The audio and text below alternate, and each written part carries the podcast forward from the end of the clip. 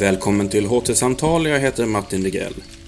Varje år avslutas humanist och teologdagarna i Lund med den så kallade Rausing-föreläsningen. 2019 hölls den av den danske författaren och samhällsdebattören Carsten Jensen. Föreläsningen har titeln 35 hypoteser om ett liv utan feltagelser. Och den finns även tillgänglig i textform, både som pdf och som tryckt bok. Läs mer om detta på ht.lu.se ht-samtal. Föreläsningen är inspelad i Lux Aula 6 april 2019. HT-fakulteternas dekan Johannes Persson inleder. Eh, mycket välkomna till finalen av årets HT-dagar. Lunds i särklass bästa vårtecken.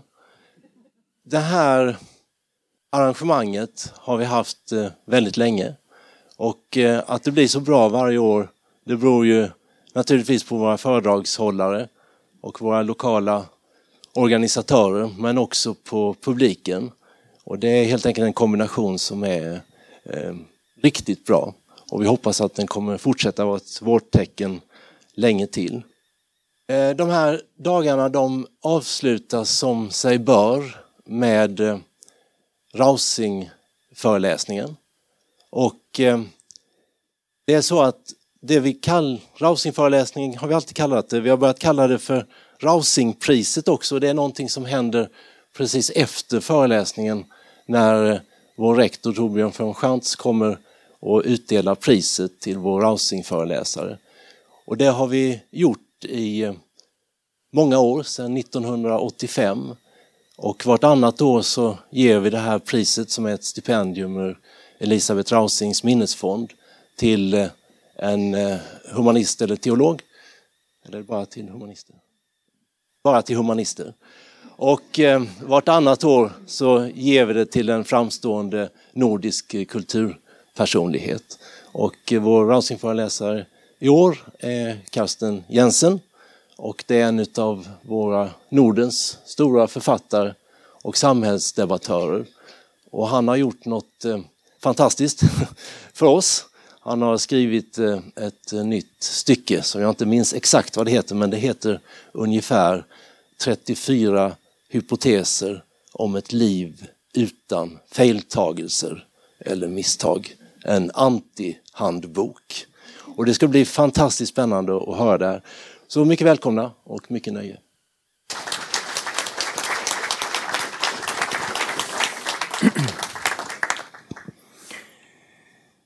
Ja, jeg vil gerne starte med at sige, at jeg står her både stolt og ydmyg og beæret over at modtage Rausingprisen.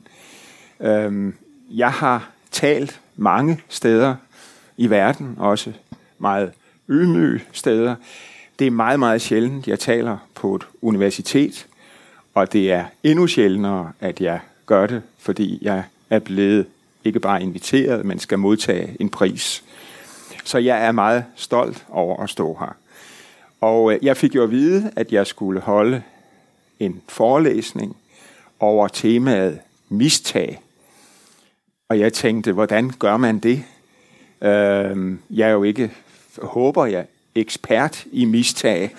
Øh, og er der et bestemt pensum, jeg skal nå at læse? Og så tænkte jeg, nej, jeg vil egentlig gøre det, som jo er et af forfatterens privilegier, jeg lader tankerne løbe. Jeg associerer, og så må vi se, hvad der kommer ud af det. Men ja, det I nu kommer til at høre er skrevet til i dag. Der er kun to mennesker i verden, der kender indholdet. Den ene er mig, og jeg kender det knap nok. Og den anden er min kone, øh, som heldigvis har læst det og givet de nødvendige forslag til rettelser. Øh, og nu kaster jeg mig ud i det, og det bliver jo altså på dansk jeg taler ikke svensk, øh, og jeg har det heller ikke så godt med det der mærkelige kunstsprog, der hedder skandinavisk. Og jeg var i Uppsala for kun en uge siden, og øh, på en litteraturfestival, og jeg var også på universitetet for at diskutere en af mine romaner. Og i begge tilfælde blev jeg bedt om at tale engelsk. Men det tror jeg jo, vi alle sammen her, hvor vi er så tæt på hinanden, Sverige og Danmark, ville føle var lidt skamfuldt, hvis vi var nødt til at gribe til engelsk for at kunne forstå hinanden. Så nu må I altså finde jer i mit danske. Og min forelæsning hedder 34 hypoteser om et liv uden fejltagelser, altså mistak, og har undertitlen en anti-håndbog. Hypotese 1. En hver af livets realiserede muligheder bor i et nabolag af tabte muligheder, eller fravalgte. Og hen over himlen står der skrevet et stort spørgsmålstegn. Tog jeg fejl?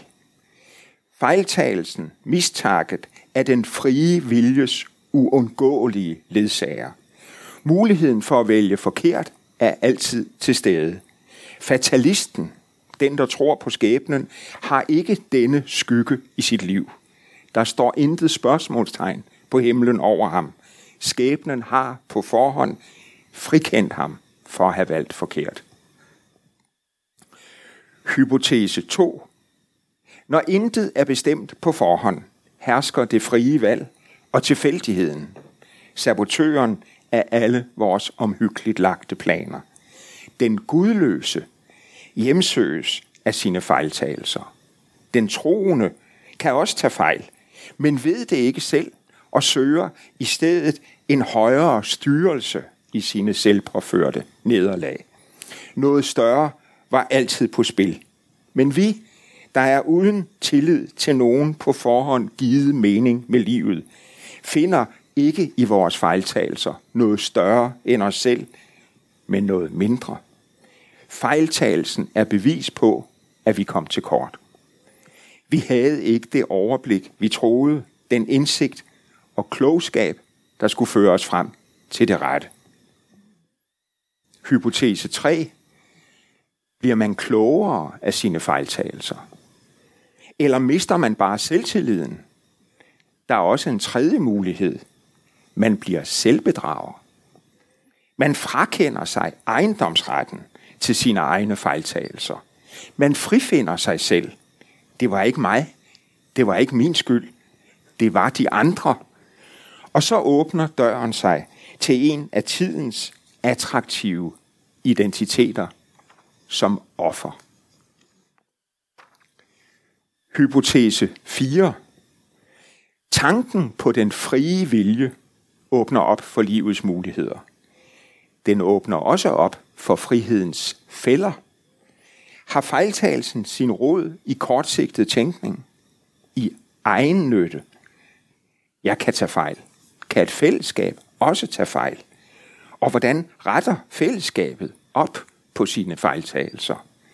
Fejltagelsen er enhver læreproces fødsel. Burde al historieskrivning være et katalog over fejltagelser? Hypotese 5. Historien skrives altid af sejrherrerne, hedder det. Med andre ord, historieskrivning er selvbesmykning. Nationalismen er den selvbesmykkende historieskrivnings foretrukne genre. Hullerne, lakunerne, fortielserne er lige så vigtige som det, der bliver sagt. Selv årsag-virkningslogikken kan der optræde brist på. Ordet fordi rummer pludselig en farlig ambivalens. Vi led ikke nederlag, fordi vi var dumme, arrogante, brovtende, uforudseende, uden evner for planlægning, forblindet af selvforelskelse.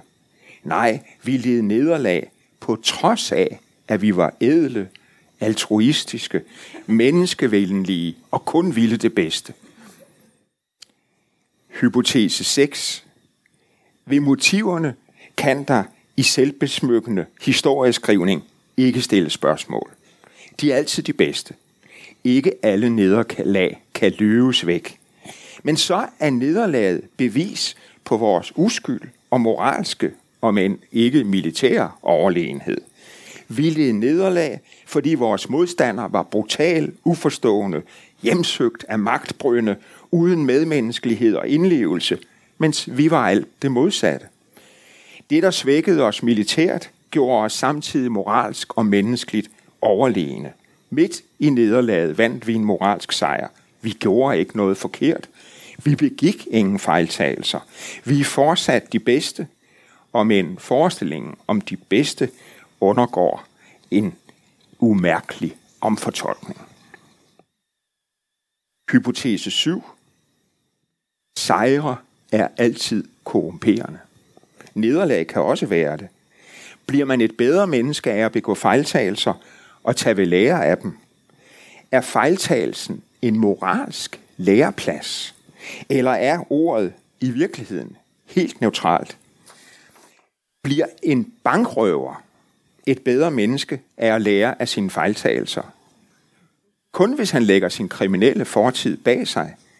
Men det kan jo også være, at han bare bliver en bedre bankrøver.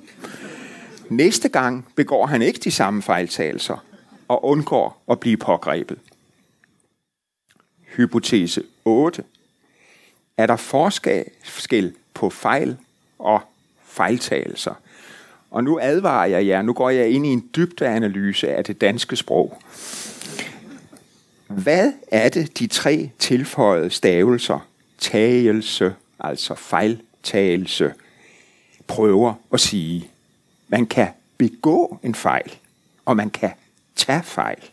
Ordet begå bruger vi, når det drejer sig om en forbrydelse. Vi begår en forbrydelse. Udtrykket tage fejl bruger man, hvis der er gået en beslutning forud. Med udtrykket begå en fejl fælles der en dom. Med udtrykket tag fejl beskrives en proces.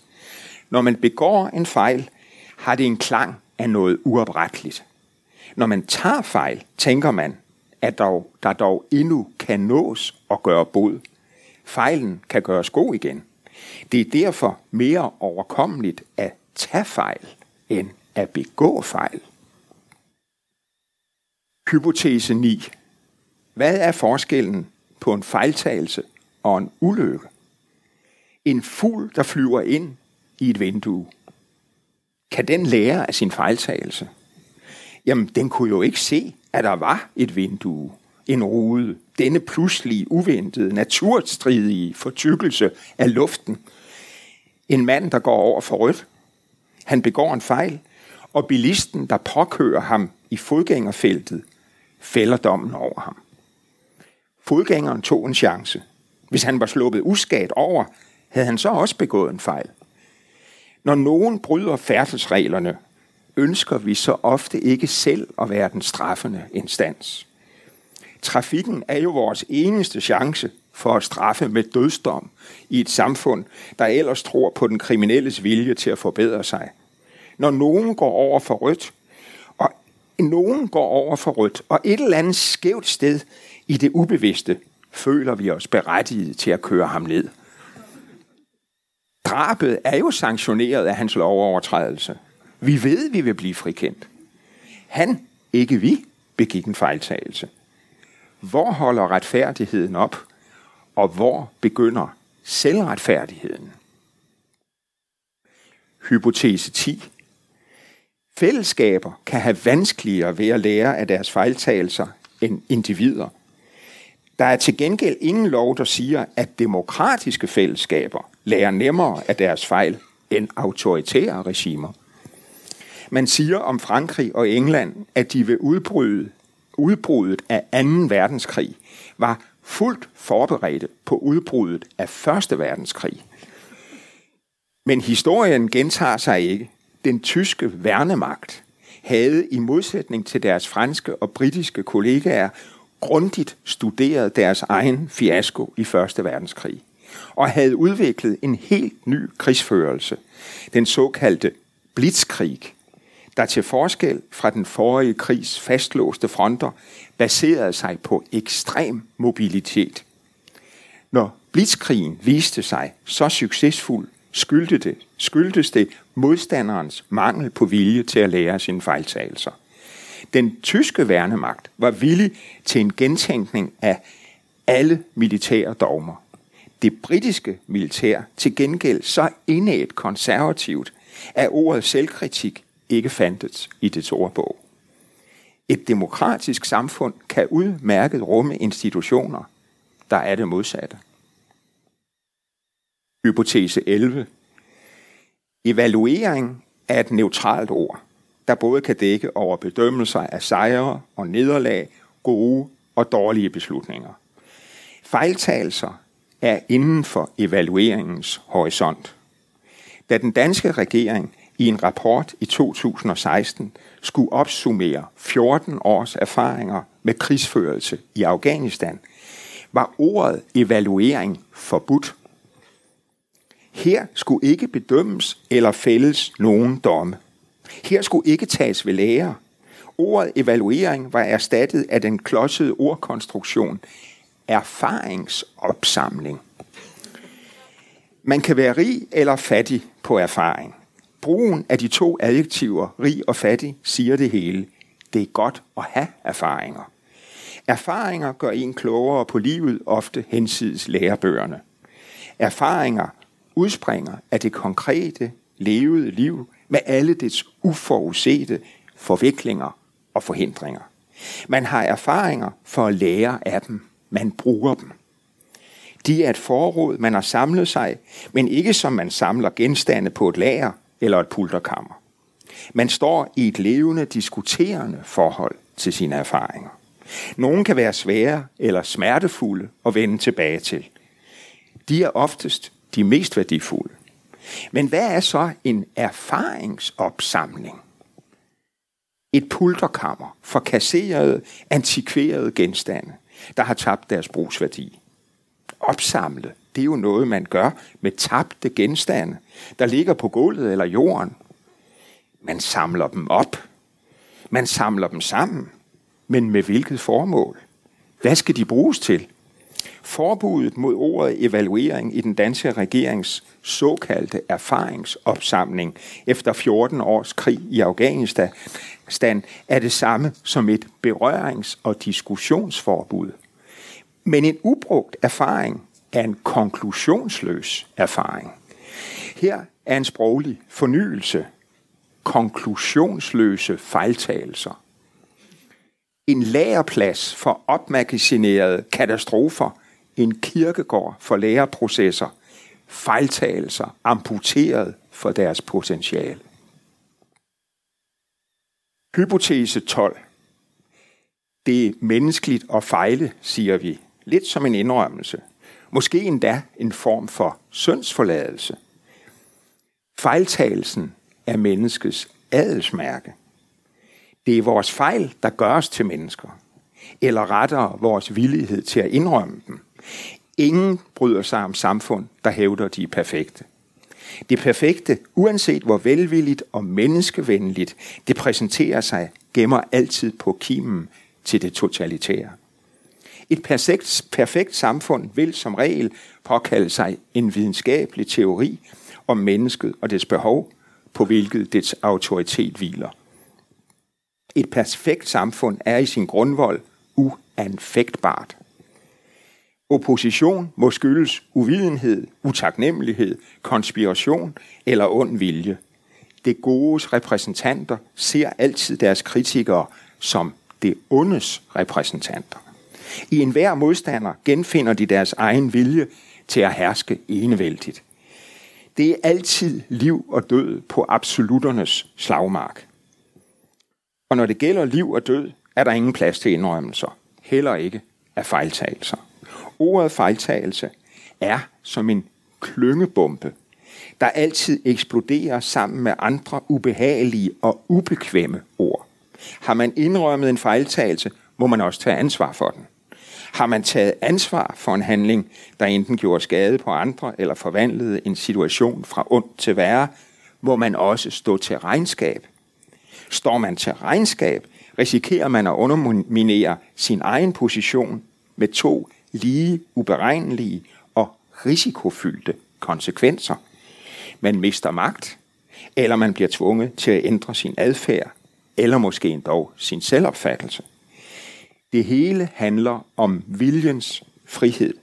Og når det kommer til frihed, må man sige, at den altid er forbandet besværlig. Fordi den kræver konstant selvjagtagelse, selvovervågning, selvrensagelse, selvbesindelse, selvcensur. Kun et menneske, der er absolut asocialt, kan kalde sig fri. Tænke frit kan du altid, men ikke altid tale frit, med mindre du bevidst dyrker det asociale og søger ensomheden. Hypotese 13.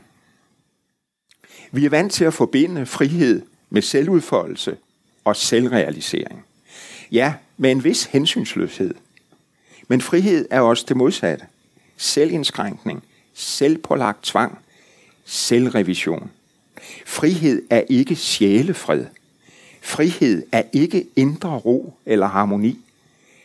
Demokrati handler ikke om enighed, men om konflikt. Konflikt er frihedens vilkår, også indre konflikt. Det er derfor, friheden står i modsætning til identitetspolitik, der lover dig at blive et helt harmonisk menneske uden indre kamp. Frihed er indre kamp. Sjælen er en slagmark, når frihedens sol står højt på himlen. Frihed er en byrde, og i løftet om at slippe for dens byrder, er der en lokken, hvis forførende kraft man aldrig må undervurdere. En verden, hvor du aldrig tvivler på, hvem du er. Sådan lyder løftet. Men denne længsel efter en skudsikker identitet vidner kun om, at identiteten allerede bløder fra et åbent sår. Du vil så gerne døbes dansker eller svensker, men kun fordi du ikke længere ved, hvem du er. Patriotisme er ikke blot, som Samuel Johnson sagde, slynglens sidste udvej. Det er også identitetskrisens sidste skanse, før navnløsheden indfinder sig. Hypotese 14. Lad os et øjeblik forestille os en verden uden fejltagelser. En fejlfri verden. En fejltagelsesfri verden. Man kan dvæle for evigt ved disse ord. Fejlfri og fejltagelsesfri. Hvor er jeg selv har skabt det sidste ord. Fejltagelsesfri. En fejlfri verden er en verden, der er skabt en gang for alle og svæver i sit eget selvtilstrækkelige rum. En fejltagelsesfri verden er en verden uden frie valg. I begge er mennesket fraværende. Eller det er reduceret til en tandhjul i en smuk maskine, eller for at opdatere metaforen til en chip i en selvtænkende computer. Og måske er drivkraften bag skabelsen af kunstig intelligens bare drømmen om, om sider at gøre menneskets ansvar, ansvars- og fejlfrit. Hypotese 15. Hvem er fejlfri? Lad den, der er ren, kaste den første sten, siger Jesus i Johannes evangeliet. Og de hævede hænder, der knytter sig om stenen, parate til at kaste den, sænker sig i erkendelse af alles fejlbarlighed. Jeg tog udtrykket den første sten og gjorde det til titlen på min roman om krigen i Afghanistan. Vores urenhed er vores svaghed og vores styrke. Det er i selvindsigten, at vi bliver mennesker. Det er ikke kun, når vi handler, at vi beviser vores frihed, men også nogle gange, når vi undlader at handle og sænker hånden, der holder stenen. Hypotese 16. Kan man påtvinge mennesker friheden? Vi er kommet for at påtvinge dem den frie vilje, siger en af mine personer sarkastisk om begrundelserne for NATO's tilstedeværelse i Afghanistan. Det er derfor, du er her. Det er derfor, jeg er her. Og derfor amerikanerne er her. For at tvinge afghanerne til at anerkende eksistensen af den frie vilje, siger han. Traditionalismen, det menneske, der lever styret af overleveringen og et fatalistisk udsyn, er blevet vores udfordring. Vi vil tvinge ham ud af moskeen og ind i verden, og han strider på en gang ængstligt og aggressivt imod et liv under frihedens ubarmhjertigt åbne himmel. Vi kan ikke leve med tanken om hans ufrihed. Han kan ikke leve med tanken om vores frihed. Hypotese 17. Da min roman Den første sten nærmer sig sin slutning, er der en præst, der har mistet sin tro. Han har set til bunden af krigens gru og ikke fundet hverken noget tilgivelse eller næste kærlighed. Han tænker på røverne på de to kors, der omgiver den korsfæstede Jesus. Den ene får løfte om samme dag at være med Jesus i paradiset. Den anden skildres på altertavlen i præstens kirke, som omgivet af en sværm af djævle, der gør sig klar til at føre ham til helvede. Han, hvis navn er Gesta, har spottet Jesus. For ham gives der ingen tilgivelse, skønt han dog blot er et menneske, der i dødsangst, ikke det mest klare øjeblik i et menneskes liv, slår om sig med hån, spot og latterliggørelse. Burde der ikke findes en religion, der kunne rumme også gæster og lægge en beroligende hånd på hans pande, i stedet for at overgive ham til flammerne? Er det ikke essensen af os som mennesker? Vi kaster alle gerne med sten. Måske ikke den første sten, men så den næste, i det vi ængstligt skotter til hinanden, for det er sikrest at kaste i flok. En ensom mand, mand med en sten i hånden ser vi kun sjældent. Er vi ikke den dyreart, der begår fejl og ved det? Er det ikke deri, ikke blot vores storhed, men også vores overlevelsesmulighed som art ligger? Hypotese 18. Hvordan råder man bod? En fejltagelse kan have uoprettelige resultater. Gjort er gjort, og fortiden kan man ikke lave om på. Men fremtiden kan man. Fejltagelsens mennesker er derfor også fremtidens menneske. Den, der tager ved lære, for hvem fortiden er en skole, ikke en kilde til hverken stolthed eller dårlige undskyldninger, men til lærdom og selvopdragelse. Den, der ikke tør begå fejl, lærer heller ikke at gå. Hvis vi frygter fejltagelsen, dømmer vi os til ubevægelighed.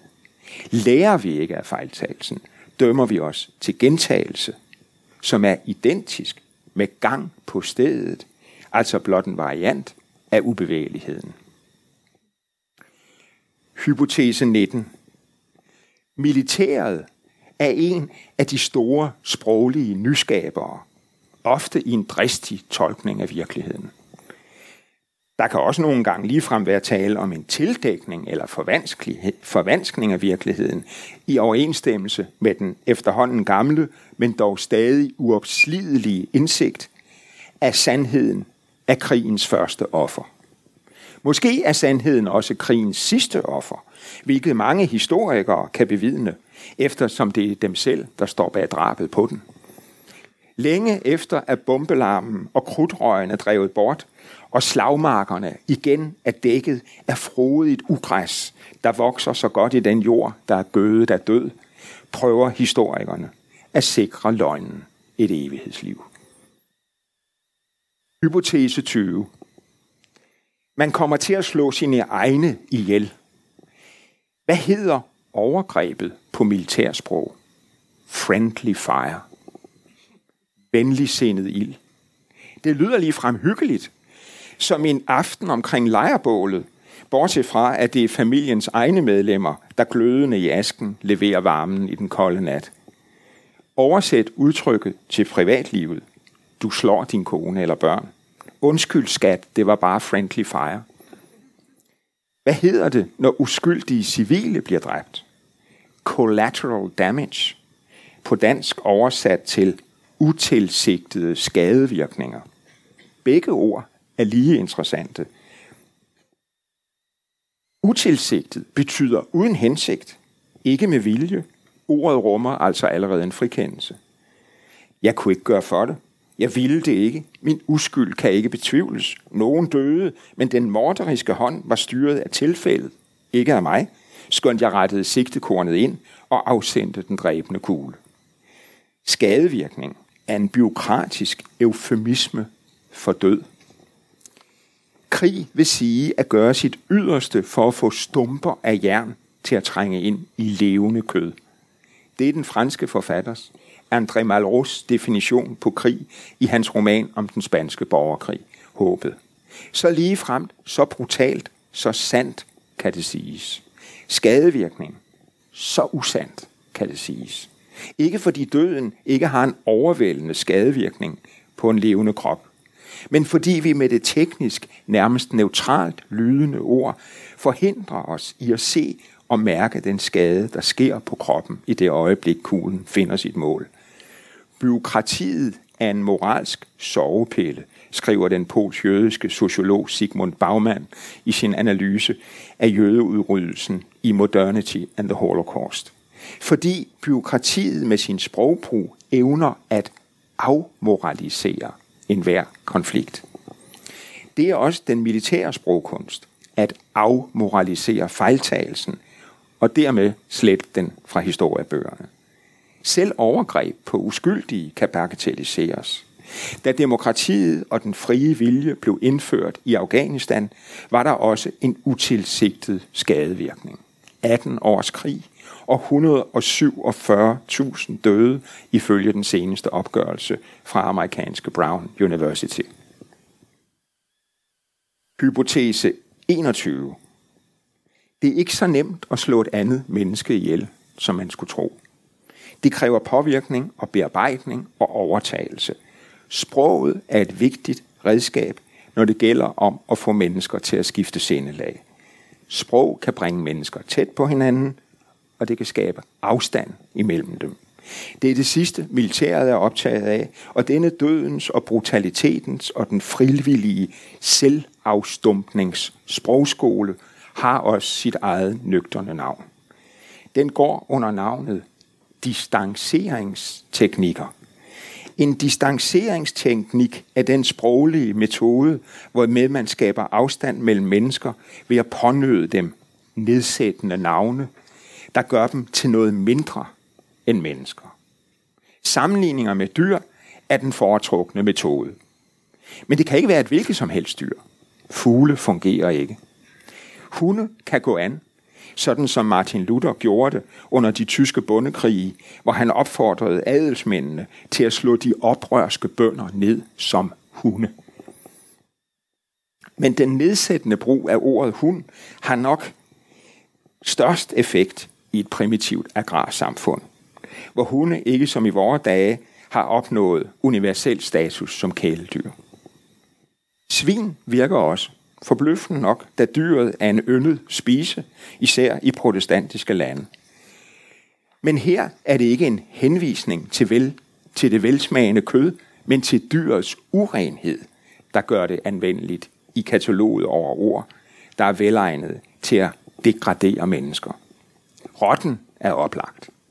Menneskets uadskillige ledsager, vores alle stedsnærværende parasit, for hvem vi ikke er andet end et veritabelt værtsdyr, der ofte bebor vores huse og byer i større antal end os selv.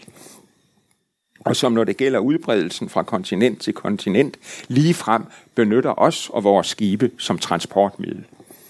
Ellers er lavere stående arter de mest populære. Krybdyr og padder, dog ikke for store som krokodiller, og ikke for angstvækkende som edderkopper, og ikke for harmløst irriterende som fluer. Slanger og kakalakker vækker, vækker de rette associationer. De er skadesdyr, som med sindsro og uden samvittighedskvaler kan udryddes. Så alle vores krige er i sidste ende hundekrige, svinekrige, rottekrige, kakalakkrige.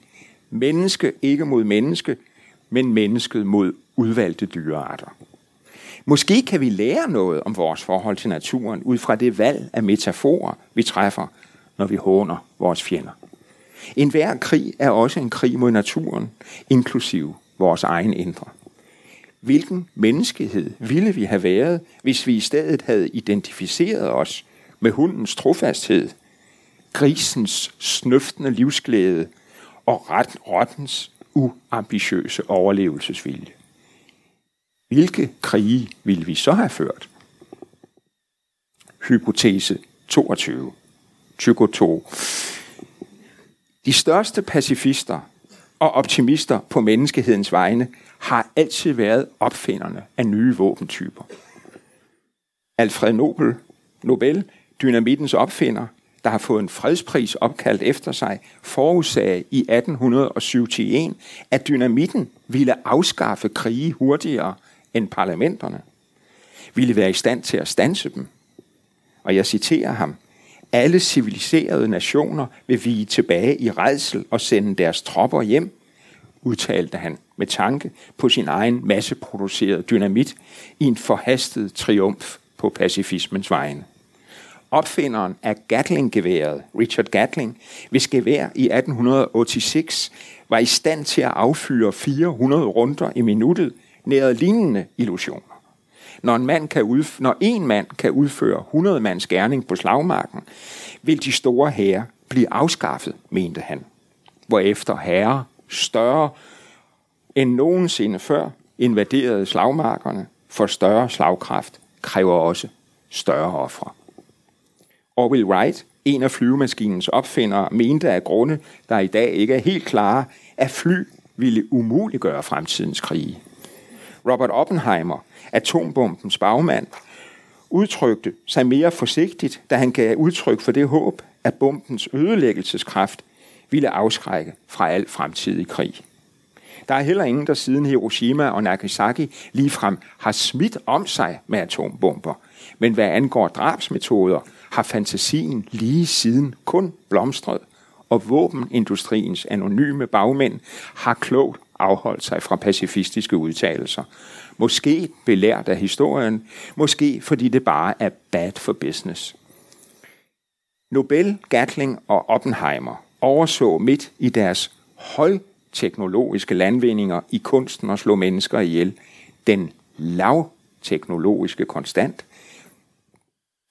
som ledsager også civiliserede nationers krigsførelse, nemlig grusomheden. Et våben, der ikke har bevist sin effektivitet på slagmarken, er ikke et våben, men et harmløst eventyr for børn. Det er ikke våben, der skræmmer fjenden. Det er slagmarkernes og ruinbyernes bjerge af lig.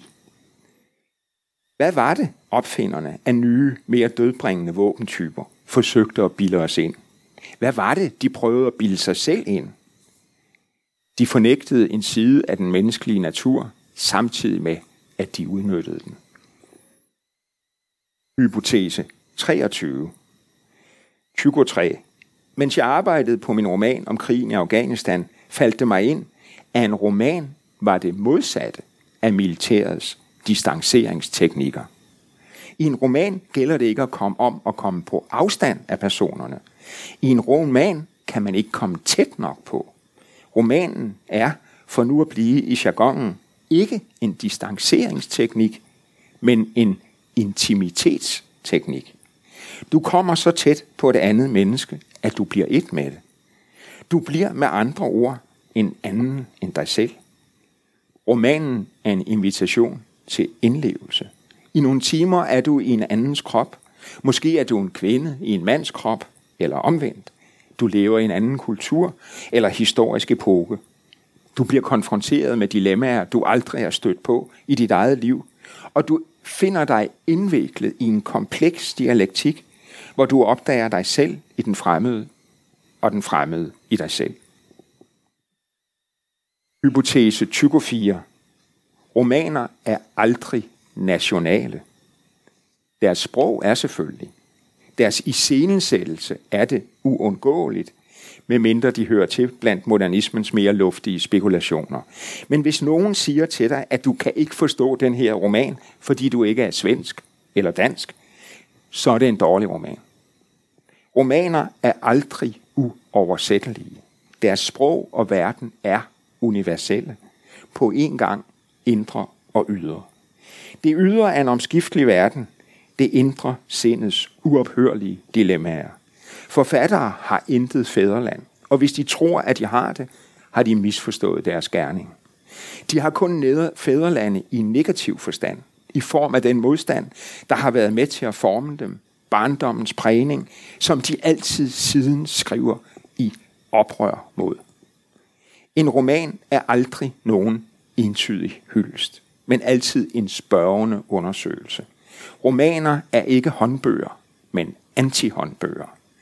De er fulde af brækkede håndled og knuste fingre. Her får du ingen vejledning i livet, men du lades heller aldrig ensom. Hypotese 25. Den sproglige distanceringsteknik, som den praktiseres i den militære træning, gør ikke bare den fremmede til et mindre menneske, men formindsker også dig selv, i det den påtvinger dig en entydig identitet, der afskærer dig fra dit eget sammensatte indre. Den forbyder dig ikke bare at nære nogen nysgerrighed over for fjenden, men også over for dig selv, for alle svar er på forhånd givende. Ligesom distanceringsteknikken gør dig blind for dine egne muligheder, gør den dig også blind for dine egne fejltagelser. Romanen er fejltagelsernes genre. Det er genren, hvor erfaringen modsiger idéerne, hvor detaljerne overvælder abstraktionerne, hvor mennesker mister deres vej og kun finder den igen, hvis de våger selvopgøret. Romanen er genren uden konklusioner. Den er den inkarnerede uro, som ingen tro, religion, ideologi eller fastlåst identitet kan værve sig imod. Dens åndedrag er livets. Dens rytme kender ingen regelmæssighed. Dens mål har altid et element af det ukendte. Hypotese 26. Hvorfor begår vi fejl? Fordi vi tror, at verden er kortlagt og derfor forudsigelig. Fejltagelsen er produktet af den kalkulerende fornufts overmod. Åh jo, kloden kan være kortlagt, landkortets hvide pletter forsvundet, naturlovene troede vi også, at vi kendte til bunds, og ikke bare kendte, men beherskede. Og så vender naturen sig pludselig imod os. Arterne uddør. Havene stiger, isen smelter, orkaner raser uforudsigeligt. Vi indser, at vores natursyn var en fejltagelse, der kommer til at koste os dyrt. Hypotese Tycho 7. Vi erkender stykkevis, og vi profeterer stykkevis, men når det fuldkommende kommer, skal det stykkevise forgå, skriver Paulus i sit første brev til korinterne. Endnu ser vi i et spejl i en gåde, men der skal vi se ansigt til ansigt. Nu erkender jeg stykkevis, men der skal jeg kende fuldt ud, ligesom jeg selv er kendt fuldt ud. Det er kærligheden, Paulus skriver så smukt om. Ikke den mellem mand og kvinde, men Guds kærlighed. Og det er hans fejltagelse, for det stykkevise vil aldrig forgå. Vi skal altid se i et spejl, i en gåde, og vi vil aldrig kende fuldt ud, hverken den verden, vi lever i, eller de verdener, vi rummer i os selv. Det stykkevise er vores skæbne. Vi er ikke prisgivet fejltagelsen, men i en verden, der kun kan erkendes stykkevis, er fejltagelsen en altid nærværende mulighed, der, træng, der tvinger os til at træde varsomt. Hypotese 28. At leve stykkevis og delt, det er et grundvilkår, vi nægter at acceptere. Vi ønsker at blive kendt fuldt ud og selv erkende, og den elskende søger det samme i sin elskede, som den troende søger i sin Gud. Forskellen på dem er blot, at den troende søger evigheden, den elskende ved, at kærligheden kun holder så længe, som livet tillader. Religionernes historie er historien om, hvordan skråsikre åndelige overbevisninger ikke producerer andet end katastrofefyldte fejltagelser. Mens kærlighedens historie, og en sådan kan aldrig skrives uden for litteraturen, er historien om lykkefyldte øjeblikke. Paulus er helt bestemt større og klogere som kærlighedens poet end som religiøs forkynder. Han bør læses som det første, som kærlighedens poet, og glemmes som det sidste.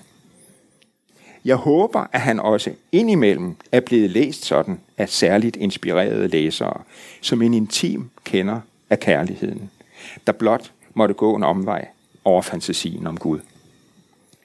Det retfærdiggør ham næsten. Nej, vi udholder kun sjældent det stykkevise og delte. Vi søger helhed. Vi vil ses og elskes. Men livet giver os ikke alt, hvad vi beder om. Det er vores vilkår, og det er, når vi ikke accepterer vilkårene, at vi viser vores sande natur som mennesker. Som en art, der ikke underkaster sig de betingelser, naturen dikterer det. Vi vil altid være noget andet, end det vi er. Hypotese 29. Havde vi lært os at flyve uden fuglenes eksempel? Havde vi lært os at krydse havet uden fiskenes eksempel? Havde vi lært os at bevæge os svimlende hurtigt af veje og skinner uden hestenes eksempel? Vi er væsenet, der er, der er betaget af vægtløshed og fart, både vil have vinger, gælder og fire ben, uden at være udstyret med noget af det. Men hvilken dyreart har inspireret os til fantasien om eksistensen af en Gud? Er det om sider vores egen art, vi fejrer med ideen om et almægtigt væsen? Er Gud blot vores utopi om os selv, dette intesteds i fremtiden, hvor vi udfolder vores sande potentiale som en skaber af verdener og endegyldig herre over vores egen skæbne? Nu har vi indset, at den Gud, vi gennem årtusinder har tilbedt, ikke er god nok. Ikke opdateret nok. I grunden ikke almægtig nok. Og så har vi erstattet ham med den matematiske formel for ufejlbarlighed.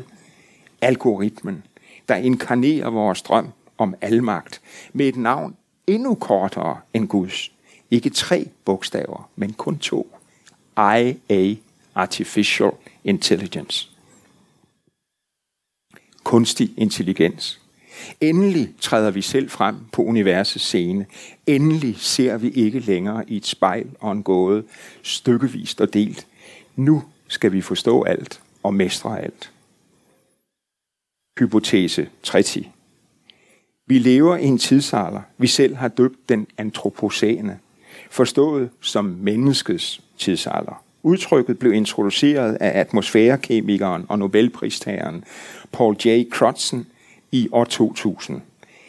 Og han skrev, at navngive vor tid antropocen kan befordre en erkendelse af det afgørende verdenshistoriske ansvar for klodens fremtid, som det moderne industrielle menneske har påtaget sig.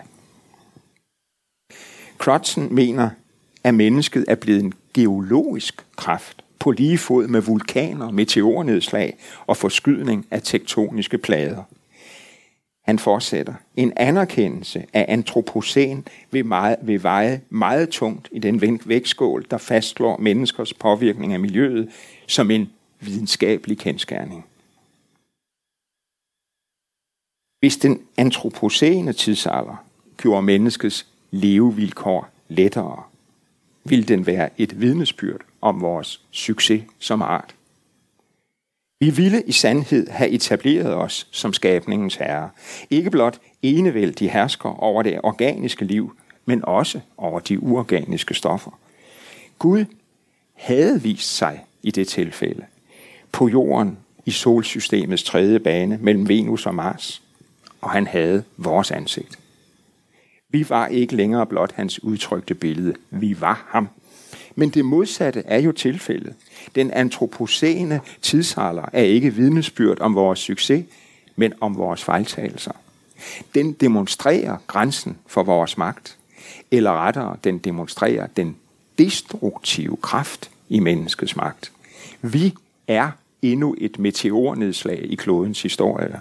Menneskeheden er den inkarnerede naturkatastrofe. Hvis vi er Gud, er vi en Gud, der er blevet sindssyg. Hypotese 31.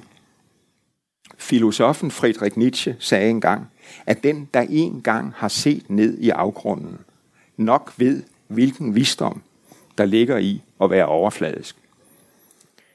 At tænke tingene til bunds, betyder det også at gå til bunds, ikke som dykkeren, der udforsker bunden af havet, men som det synkende skib på vej imod den.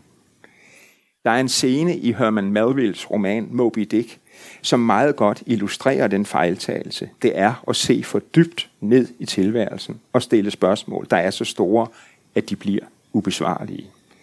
Det er skibsdrengen Pip, der under jagten på den hvide val i skræk springer over bord, da valbåden kommer for tæt på valen. Sømændene samler ham op, men da han springer i for anden gang, lader de ham ligge i den hensigt først at hente ham, når jagten er overstået. Snart flyder Pip alene midt på Stillehavet. Horisonten rundt er der ikke en båd i sigte. Han er dybt ensom i en umådelig verden. Da valfangerne vender tilbage og igen fisker ham op af vandet, er han uafhjælpeligt sindssyg. Alene på verdenshavet har Pip set helt ned til havets bund. Han har set kernen i skabningens gåde, Guds fod på vævens skammel, som Melville udtrykker det. Men prisen for at se Gud er vanvittigt. Hvad der giver mening for himlen, er galskab for mennesket. Kun hvis man opgiver al fornuft, kan man nå frem til den himmelske tanke i al dens øredøvende absurditet, siger Melville. Der er ingen fred at finde i Guds nærhed, ingen ro og sjælsforstørrelse, kun et plaget vanvid, der fører til sjælens sprængning. Så skal vi lade universets gåde forblive en gåde. Hypotese 32. Hvad er meningen med et vulkanudbrud? Eller med et meteornedslag? Vi kan forklare årsag og virkning, men er årsag og virkning det samme som mening? Et vulkanudbrud på Island producerede i 1783 så meget aske, at solen forsvandt over Europa gennem flere måneder, og en ulidelig hede bredte sig sammen med tørke. Alle apokalypsens tegn var til stede. Den kommende undergang syntes bebudet i sind, der endnu var religiøst rodfæstet. Nye vækkelsesbevægelser opstod under den formørkede himmel, og visse historikere hævder endda, at vulkanudbruddet på Island blev den indirekte udløser af den franske revolution seks år senere. Men hvad var meningen med vulkanudbruddet? Hvad var meningen med meteornedslaget på Mexico-halvøen Yucatan for 65 millioner år siden? Dinosaurerne uddøde, og pattedyrene overtog jorden. Vejen blev beredt for mennesket. Var vi meningen med det hele? En tilfældig genetisk mutation i en arternes evolution, der er så rodet som en drukken mands gangart. Hypotese 32. Hvad var meningen med det jordskælv, der ramte Lissabon i 1755? Den franske filosof Voltaire skrev en filosofisk roman med udgangspunkt i jordskælvet, Candide, hvor han afskrev den konkurrerende filosof Leibniz' tese om, at vi levede i den bedste af alle tænkelige verdener. Den idé var en fejltagelse, mente Voltaire. Hvis Gud kunne skabe et jordskælv, der slog 30.000 mennesker ihjel på et par sekunder, hvad var så meningen med Gud? Hvad skal vi med en Gud, der udløser kaos? Andet end at detronisere ham. Kaos kan vi jo selv lave. En Gud, der ikke har orden i sit hus, er ingen Gud. Romanen om Candide former sig som en rejse gennem alle vores illusioner. Det er en roman, hvor den ene verdens udlægning efter den anden forkastes som fejlagtige. Candide ender i sin have. Det er Voltaires råd til os. Du skal blive hjemme og dyrke din have. Er det et godt råd i den globale opvarmningstid? Hvis vi blot alle passede vores have med økologisk omhu, ville det så være løsningen, der tillod os at overleve som art? Er det en fremtid, som gartnere med rive og vandkande og frøposer i hænderne, der venter os som menneskehed? Eller kræver den globale opvarmning anderledes komplicerede, kollektivt forpligtende løsninger, en form for tænkning, som ville have ligget Candide fjernt, da han først var blevet klogere? Eller blev Candide set i det bagklogskabens lys, den bagklogskab, som historien og tidens blotte gang altid forærer os helt gratis, blev han i virkeligheden ikke klogere, men dummere. Måske ville verden ikke være at lave, hvis vi fra starten havde begrænset os til havedyrkning. Men så havde det ikke været os, men en anden art med andre bestemmelser. Ikke homo sapiens, men homo, ja, homo hvad? Mennesket i paradisets have en tilbagevenden til Adam og Eva, for det er jo den hemmelige, aldrig udtalte drøm bag oplysningsfilosofens Voltaires roman om Candide, en tilbagevenden til paradisets have. Historien om vores søndefald, der rulles tilbage, indtil vi igen passerer forbi englen med flammesværet og kan lukke paradisets port bag os denne gang, fordi vi er på den rigtige side af den. Er det den sande utopi i myten om paradisets have? Mennesket, der frelægger sig byrden af adjektivet sapiens og blot bliver homo, hvor art befriet fra hjernemassens byrde. Men slangen er der jo stadigvæk. Skal vi så slå slangen ihjel og ikke lade os friste af sødmen i jordens frugter, så æblet kan hænge urørt på sit træ? Begynder vores historie med en advarsel, som vi overhører i tusinder af år, og nu betaler vi prisen. Spiser du af æblet, ender du uværligt i den antropocene tidsalder. Hypotese 33. Nu står vi her i begyndelsen af den antropocene tidsalder, der leverer så overvældende dokumentation for vores fejltagelser som skabningens inkompetente herre. Den antropocene tidsalder er vores udgave af jordskælvet i Lissabon i 1755. Og denne gang er der ikke andre steder at rette anklagerne hen end mod os selv. Og så opfinder vi i vores evige, evige illusion igen en ny Gud og døber ham AI, Artificial Intelligence. Det er slangen, der skaber AI. Fristeren, der igen lokker os med fuldkommenhedens illusion. Igen vil vi virkelig gøre Leibniz' tese, som Voltaire opponerede imod. Lever vi ikke i den bedst tænkelige af alle verdener, så må vi selv skabe den. Netop bedst tænkelige. AI er den rene tænknings læmeliggørelse. Åndens sejr over materien, selvom ånden er gjort af chips og elektroder. En række teknologiske fix fra dampmaskinens opfindelse til oliedrevne transportmidler til lands, til vands og i luften, skabte sammen med udbredelsen af landbruget, skovfældning, industrialismen og verdensmarkedets udbredelse den antropocene tidsalder. Beviset på vores skaberkraft ender som vores dødsfælde. Som kun endnu et teknologisk fix. En alvidende maskine, hvis mekaniske, elektrisk summende hjernevindinger gør vores egne til skamme, kan frelse os fra. Den menneskeskabte tidsalder bliver afløst af en ny, den maskinskabte, den computerskabte, en selvgenererende intelligens, der ikke kender til grænser, heller ikke naturens, som den i sin himmelstræben magter og ignorerer. Vi abdicerer som skabningens herre for at lade vores afløser sætte sig på tronstolen. Om sider bliver vi Gud, om end per sted fortræder. Hypotese 34, og det er også den sidste. Våger jeg i al min menneskelige ufuldkommenhed en kritisk indvending? Jeg vil ikke spørge, hvordan vi skal kontrollere et væsen, som vi bevidst har designet til at være os overlegen i alle henseender. En tjener, der overgår sin herre, og ikke bare ved det, men også har fået mandat til det.